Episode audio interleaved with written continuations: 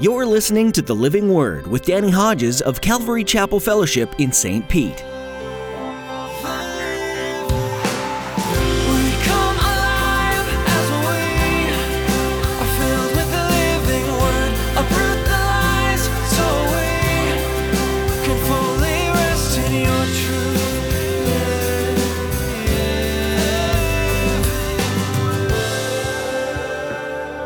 Then the very next verse, when tempted, no one should say, God is tempting me. For God cannot be tempted by evil, nor does he tempt anyone. But each one is tempted when by his own evil desire he's dragged away and then he's enticed. The book of Deuteronomy was a vital part of the Word of God for Jesus in resisting temptation. But Deuteronomy is also an essential part of the Word of God in helping us through times of testing. Do you feel like you're undergoing a season of testing? As you listen to today's message from Pastor Danny, he teaches you that God doesn't tempt you, but he will test you to see what's in your heart. God will always give you the strength that you need to endure the test. Pastor Danny explains that the book of Deuteronomy was extremely helpful to Jesus when he was tested in the wilderness. He encourages you to study the book for yourself, so you too can use it to come through the times of testing. Now, here's Pastor Danny in the book of Deuteronomy, chapter 1, as he begins his message Testing, Temptation, Discipline, and the Word of God.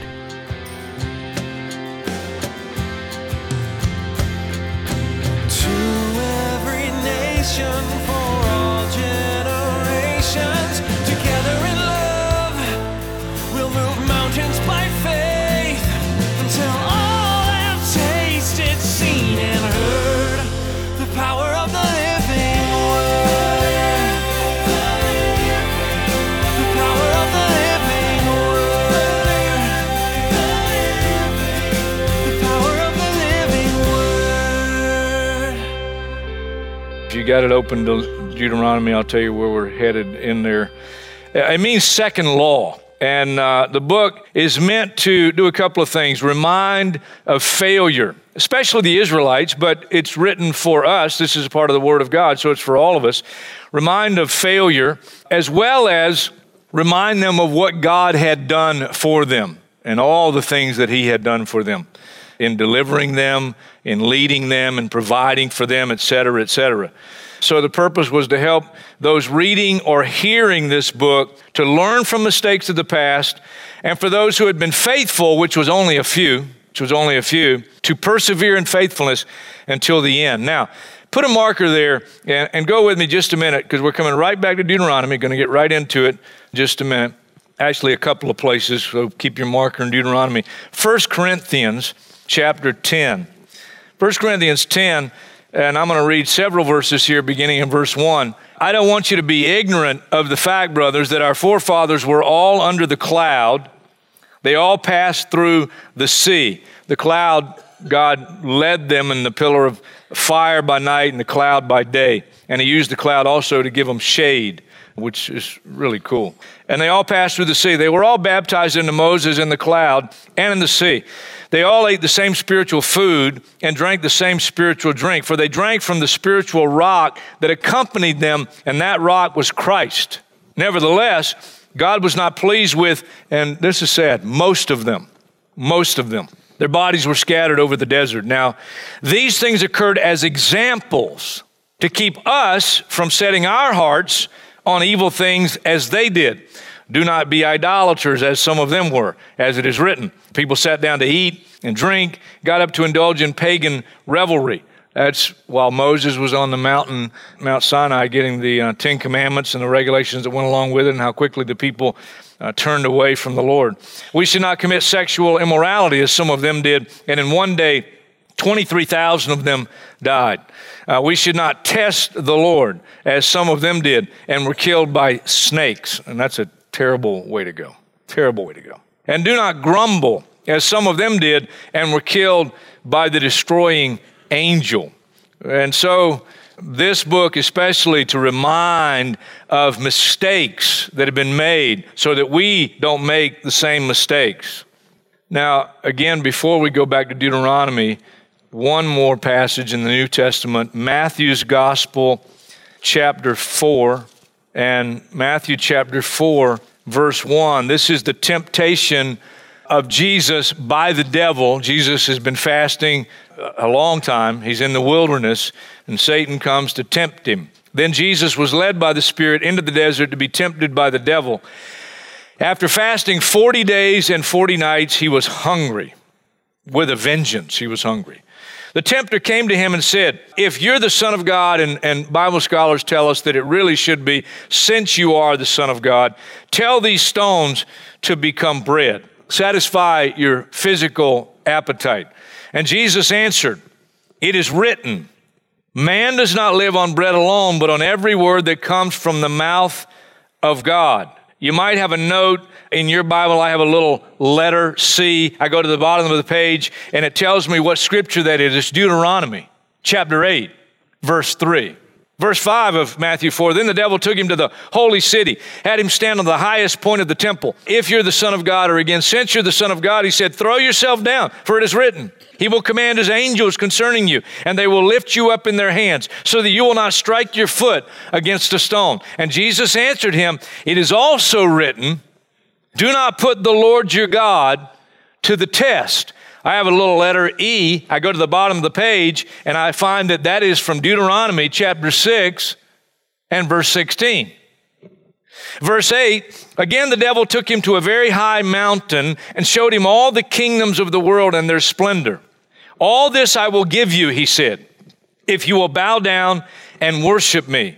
And Jesus said to him, Away from me, Satan, for it is written, Worship the Lord your God and serve him only. I got a little F. I go to the bottom of the page.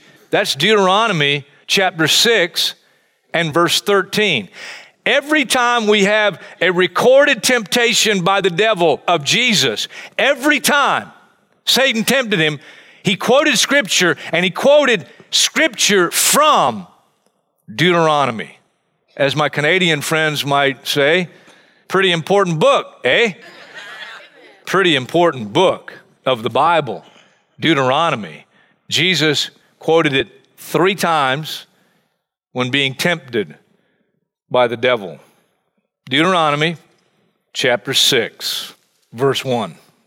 These are the commands, decrees, and laws the Lord your God directed me to teach you to observe in the land that you're crossing the Jordan to possess, so that you, your children, and their children after them may fear the Lord your God as long as you live, by keeping all his decrees and commands that I give you, and so that you may enjoy long life. Hear, O Israel, and be careful to obey so that it may go well with you, and that you may increase greatly in a land flowing with milk and honey, just as the Lord, the God of your fathers, promised you. Hear, O Israel, the Lord our God, the Lord is one. Love the Lord your God with all your heart, with all your soul, and with all your strength. These commandments that I give you today are to be upon your hearts. Impress them on your children. Talk about them when you sit at home, when you walk along the road, when you lie down, and when you get up. That's a lot. Tie them as symbols on your hands and bind them on your foreheads. That's where the Jews got the idea to make what we call, or what they call phylacteries. They would take this little leather box and strap it around their head. And in this little leather box would be scriptures. They took this very literally. Of course, it became a prideful thing for them over time. Write them on the door frames of your houses and on your gates. Here's one thing we learn already from this book. You've already heard it. If you've been in church at all, at least this church eh, for very long, it's vital, absolutely vital, that we saturate our lives with the Word of God. Saturate our lives with the Word of God. My wife, years ago, began, began taking our children through the books of the Bible when they were very young. Every morning, she would get them up extra early, get them ready, and sit them down at the kitchen table. And over a period of a couple of years, she took them not through every verse, but through highlights of all of the Old Testament.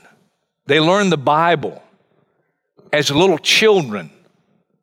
During this time, uh, I was watching my wife I was convicted, and I asked her if I could get in on the deal.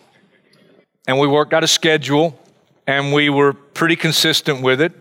And there were certain days, especially on Saturday mornings, where I would get up, I would cook breakfast for the family, and then we would sit down and we would share scripture together. It's one of the richest things we've done as a family. And the Word of God was the central part of our time together. Tie them as symbols on your hands, bind them on your foreheads, write them on the door frames of your houses and on your gates. I don't want to assume that everybody here has a house like our house. And I'm not talking about the physical makeup of the house, but but that's not what I want you to see. The righteous will flourish like a palm tree planted in the house of the Lord. That's right in a part of our living room. As for me and my house, we will serve the Lord. Another part of the living room, my wife loves the fact that palm trees were all around the whole temple. And she put the verse up here for it Ezekiel 41, verse 19. Palm trees were carved around the whole temple. Jesus Christ, the faithful witness, the firstborn of the dead, etc., etc., etc., in our house. I love this one. We uh, had a fella who's not a Christian renovate our uh, kitchen a couple years ago, something like that. Uh, we did that instead of me getting a new boat. And every time I look in the granite countertop, I see the new boat I would have gotten. But my wife's happy. Happy wife, happy life. I'm happy too. It's much better for having people over. It's more open now. And uh, I love this because the guy that did it, our renovation, not a believer, and we thought he would come to the Lord. He certainly uh, heard the gospel, and he ha- he had a witness every time he was there. And uh, then when my wife put this up before he was done, every day we'd come in and he would see this. This is right over the granite countertop. Behold, I stand at the door and knock. If anyone hears my voice, opens the door, I will come into him and dine with him, and he with me. It's a great verse. Great verse. Live by the Spirit. Love, joy, peace, patience, kindness, goodness, faithfulness, gentleness, self control. The Lord bless you and keep you. We sing it a lot here at the end of the service, at least, well, now we do other songs too, but the Lord bless you and keep you. The Lord make his face shine upon you, be gracious to you. The Lord turn his face towards you and give you peace. The eyes of the Lord are on those who fear him, on those whose hope is in his unfailing love. All these are in our house. You can't go anywhere in our house and not see scripture. You can't go to the bathroom. I like it too. This is in the downstairs restroom. As for me and my house, we will serve the Lord. Love, patient, kind, trusting. Faith is being sure of what we hope for, certain of what we do not see. Our calendar. The calendar's got scripture on every month. In the desert, prepare the way for the Lord. I mean, it's all through our house. Hey, if you don't have it through your house, put scriptures up, not only for your sake. What a great thing when other people come over. I mean, they're just getting the word, the word, the word. And in our kitchen, they get an invitation for, for Christ to come into their lives every time they read up above the countertop. Joshua 1, verse 8, here's what God told Joshua Don't let this book of the law depart from your mouth. Meditate on it day and night, so that you may be careful to do everything written in it. Then you'll be prosperous and successful. I love Psalm 119, 105. Your word is a lamp to my feet, and I always like to say that's for daily living, and a light for my path. That's long term perspective. John chapter 17, Jesus prayed, Sanctify them, talking about those who would believe in him. Those who had believed in him and those who would believe in him. That's who he's praying for. Sanctify them by the truth. Your word is truth. To sanctify is to set apart for a, for a divine purpose. God's purpose. Hebrews chapter 4, say this one with me. Come on, say it with me. For the word of God is living and active, sharper than any double edged sword, penetrates even to dividing soul and spirit, joints and marrow. It judges the thoughts and attitudes of the heart. Essential. Essential. I love this one. Take the helmet of salvation and the sword of the Spirit, which is the word of God. I love props. I love props. Now, I know Ephesians 6, it really is a smaller hand to hand combat sword, but even though I know that, I wanted to bring a big sword tonight, just so you remember better. Big sword. And I always like to say, The more sword I have in my sheath, the more weapon I have in my hand. Jesus, every time he was tempted by the devil, he pulled out the sword of the Word of God. It's vital to living a victorious Christian life, saturating our lives with the Word of God. Read it, meditate on it, memorize it. Memorize it, especially if you're younger, because the older you get, the harder it is to memorize it. It really is. Of course, the harder it is to even just remember things. I'm getting really bad. My wife's reminding me all the time, it's getting bad. But actually, you can use it to your advantage in the marriage. You didn't tell me that. You didn't say that. I told you three times. Do you have a witness? So, one of the things we learn from Deuteronomy is how essential it is that we saturate our lives with the Word of God. And if you're not doing that, listen, I, I don't want to, you know, I, I wouldn't embarrass anybody. Well, I would, but I'm not going to. But why don't you have your Bible with you? Why aren't you turning to the verses when we go to them? You say, you just, you just offended me. It is what it is. I mean, if you don't bring it to church, do you read it at home? I'm saying for your sake, for your sake. I read an article on the way to Cuba, Newsweek magazine. I, I picked it up in the airport. Newsweek, I don't normally get it, I don't subscribe to it. But on the cover, uh, the, what, the cover was the main article. It had a, the Bible, so misunderstood, it's a sin. That's what it had on the front cover. And I said, I got I to read the article. I didn't read the whole thing because it ended up being an extremely liberal, liberal article. And it ended up actually saying, you know, if, you if you have problems with the Bible, don't be mad uh, at God, be mad at the Bible. That's what it said. And I'm like, that's all I need to read. That's, that was about three quarters of the way through the article. But one of the things it did say early on, that they had statistics, and I know these statistics are true. You know what it was? Most of the people that revere the Bible don't read it. It's sad. Most of the people that revere the Bible hold it up as the Word of God. They don't read it. Man, if you're not reading the Bible, start reading the Bible. Meditate on it, memorize it, saturate your life with it. So, essential, saturate our lives with the Word of God. Now, Deuteronomy chapter 8. And this ties in with where we started in chapter 6. Chapter 8, verse 1 Be careful to follow every command I'm giving you today so that you may live and increase and may enter the and possess the land that the Lord promised on oath to your forefathers. Remember how the Lord your God led you all the way in the desert these 40 years to humble you and to test you in order to know what was in your heart, whether or not you would obey his commands. He humbled you, causing you to hunger, and then feeding you with manna, which neither you nor your fathers had known, to teach you that man does not live on bread alone, but on every word that comes from the mouth of the Lord. That's one of the verses that Jesus quoted when he was tempted by Satan. Your clothes did not wear out, your feet did not swell during these 40 years. Know then in your heart that as a man disciplines his son, so the Lord your God disciplines you.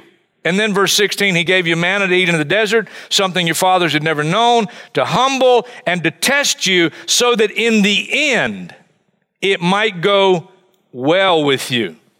He tested you. There is a fine and yet profound line between testing and temptation. A fine and yet profound line between testing and temptation. Here's what James says Blessed is the man who perseveres under trial, because when he has stood the test, he'll receive the crown of life that God has promised to those who love him. Then the very next verse, when tempted, no one should say, God is tempting me. For God cannot be tempted by evil, nor does he tempt anyone. But each one is tempted when by his own evil desire he's dragged away and then he's enticed. The book of Deuteronomy was a vital part of the Word of God for Jesus in resisting temptation. But Deuteronomy is also an essential part of the Word of God in helping us through times of testing. Here's the question Why does God test us? He tells us in the text one of the reasons revelation. What do I mean by that? Testing will reveal the true condition of our hearts. When it says here, in order to know what was in your heart, I need to remind us it wasn't for God to know what was in our heart. Obviously, God knows what's in our heart. The testing is so we would know the true condition of our heart. Early on in my Christian life, God rebuked me and He told me that I was conceited. It wasn't easy. He did it through a girl. I'm not going to tell you the story, it wasn't Wendy. He did it through a life experience and through a proverb. So He used the Word of God and life experience to show me something I did not see, did not know at that time in my life, and that was that I was proud. I was conceited. It was a humbling thing. I love the Apostle Peter, and one of the reasons I love the Apostle Peter is he was a proud man. But I don't think Peter saw himself as a proud man. Look real quick, Mark's Gospel, chapter 14. Mark 14, verse 27. Jesus tells his apostles, You will all fall away. For it is written, I will strike the shepherd, and the sheep will be scattered. But after I have risen, I'll go ahead of you into Galilee. And Peter declared, Even if all fall away, he's talking about the other apostles.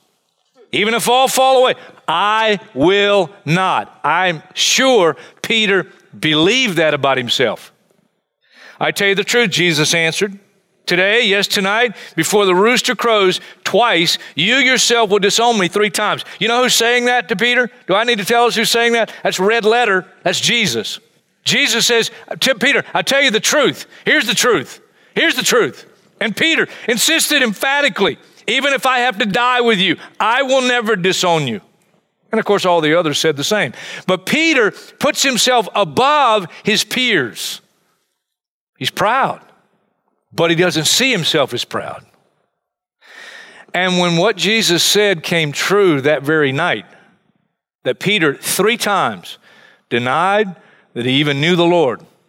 And one gospel writer tells us when the cock crowed after the third denial, Jesus turned and looked eyeball to eyeball at Peter. You know what Peter did? He went outside and he wept bitterly because of his failure. He was humbled. That was a time of testing that became temptation, that became failure. And God intended that he learn from his failure. And thank God he did. But he didn't have a perfect track record after that. Years and years after that humbling experience, Galatians chapter 2, and the Apostle Paul now has been on the scene for a while. It's been years since that failure of Peter's denial of Jesus. But verse 11 of Galatians chapter 2, Paul says, When Peter came to Antioch, I opposed him to his face because he was clearly in the wrong. Before certain men came from James, he used to eat with the Gentiles, but when they arrived, he began to draw back and separate himself from the Gentiles because he was afraid of those who belonged to the circumcision group. The other Jews joined him in his hypocrisy, so that by their hypocrisy, even Barnabas was led astray.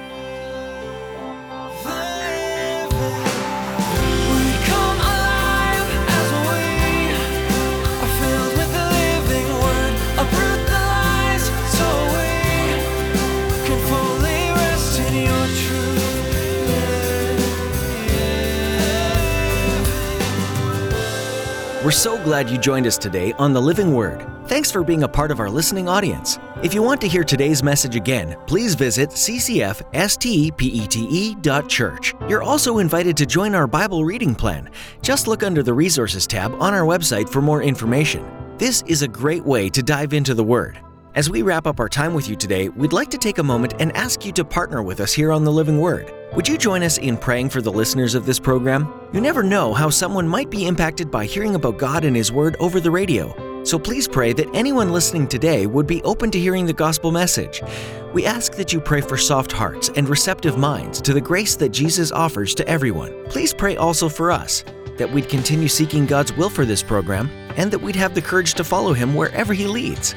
As you pray, please let us know if God would lead you to support the Living Word financially. If you'd like to give any amount to this ministry, visit our website at ccfstpete.church and click on the Give tab.